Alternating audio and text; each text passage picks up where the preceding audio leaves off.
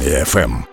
Зараз з нами на зв'язок, як і обіцяли, виходить пані Олена Кульчицька, це радниця міністра соціальної політики України. Пані Олено, доброго ранку. Доброго ранку всім. Раді вас добре чути, оскільки зараз ситуація не змінюється. Вся Україна в повітряній тривозі, і власне ми з вами добре, що перебуваємо в укриттях зі зв'язком. Маємо можливість поспілкуватися на важливі теми. Знаємо, що оновлено механізм забезпечення різними допоміжними засобами реабілітації на законодавчому рівні. Там і контроль якості, і спрощення доступу до протезування та попередження завищення вартості. І хотілося почути більш детально про ці зміни саме від вас. Дякую за можливість трохи детальніше пояснити, в чому суть змін, які впроваджуються. Давайте розглянемо напевно з позиції, що для людини зміниться. По-перше, збільшено кількість е, суб'єктів, які приймають документи, органів, до яких можна звернутися. Що на сьогодні фактично це тільки управління соцзахисту, які є або в громадах, або в е, держадміністраціях. То зараз ми підключаємо ЦНАПи і територіальні відділення фонду соціального захисту осіб з інвалідністю. Є також можливість подати документи, скановані через електронний кабінет особи з інвалідністю на порталі централізованого банку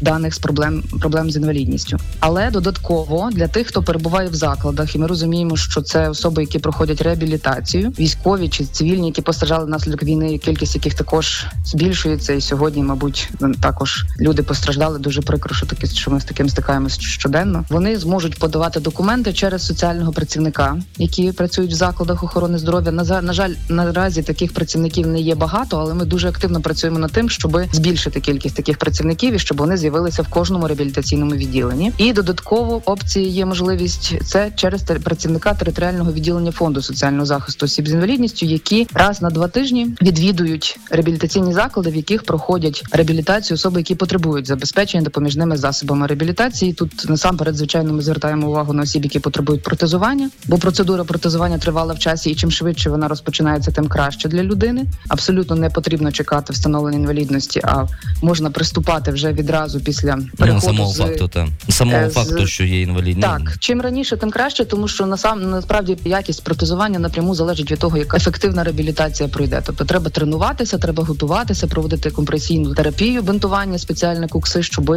кінцівка була готова для того, щоб носити протез. І також передбачена можливість, я так бачу, ремонтувати протезний виріб. Які умови? Я так бачу, є якийсь певний гарантійний срок, коли це можна зробити. Скільки він складає? Тут важливо розуміти, що під за традиційною процедурою, так довоєнною, під час гарантійного періоду ремонтувати має виробник. Тобто, той, якщо це зламалася комплектуюча, яка виготовлена виробником за кордоном, він має або замінити, або забезпечити можливість ремонту. А підприємне підприємство в Україні ремонтує те, що виготовило саме протезне підприємство, тобто це куксоприймач, елементи кріплення. І воно довоєнний стан працювало нормально. Так держава оплачувала після гарантійний ремонт. Це різні протези видаються на різний строк експлуатації від одного до семи років. Перший рік, правило, гарантійний, а з другого по сьомий це вже після гарантійний ремонт, який оплачується коштом держави. Але ми розуміємо, що в умовах е, війни, по перше, багато людей отримують протези за благодійні кошти, які потім не мають можливості обслуговувати і ремонтувати навіть в межах гарантійного строку. Багато хлопців отримують протези за кордоном. Зрозуміло, що в штати не не полетять так на під на під підгонку протезу чи на заміну коксоприймача, бо це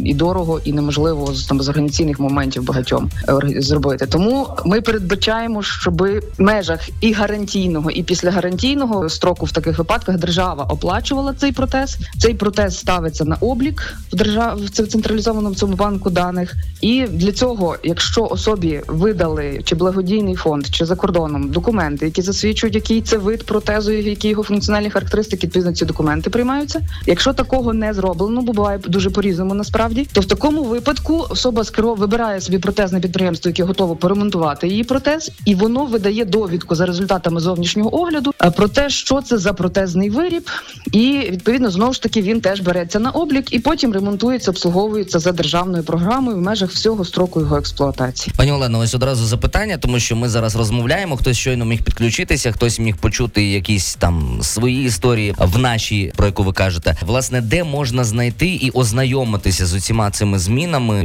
і е, оновленнями, які відбуваються. Коротко дуже є новини на сайті Кабміну, на сайті Міністерства соцполітики, повний текст і на сайті Верховної Ради порядку. Це є порядок забезпечення осіб допоміжними засобами реабілітації в редакції постанови Кабміну від 7 грудня 2023 року. Так, постанова І- ще раз повторимо. Постанова Кабміна від 7 грудня цього року. 23 2023 року номер 1306. Угу. А деталь детально у нас на на сторінці Фейсбуці є Фейсбуку Міністерства соцполітики. Що, що щотижня по декілька разів ми даємо роз'яснення окремих положень, тому що змін насправді дуже багато. Вони стосуються якихось дуже точкових е, питань. Для, Скажімо, попередній редакції порядку були численні звернення, що е, крісла колісні активні видаються тільки особам, які приносять довідку про те, що вони служать, навчаються чи працюють. Ми розуміємо, що коли людина зараз в реабілітації, вона не може принести таку довідку, вона ще не знає, чим вона планує займатися після того, як реабілітація дасть Бог успішно завершиться. А за функціональними характеристиками, за станом функціонування більшості людей потрібні активні крісла колісні. Відповідно, особливо якщо це військові і активні люди, то відповідно ми це це при- прибрали таке обмеження. Довідку подавати таку не потрібно. Фізтерапевт в реабілітаційному відділенні має визначити, яке крісло колісне потрібно, і таке держава має забезпечити.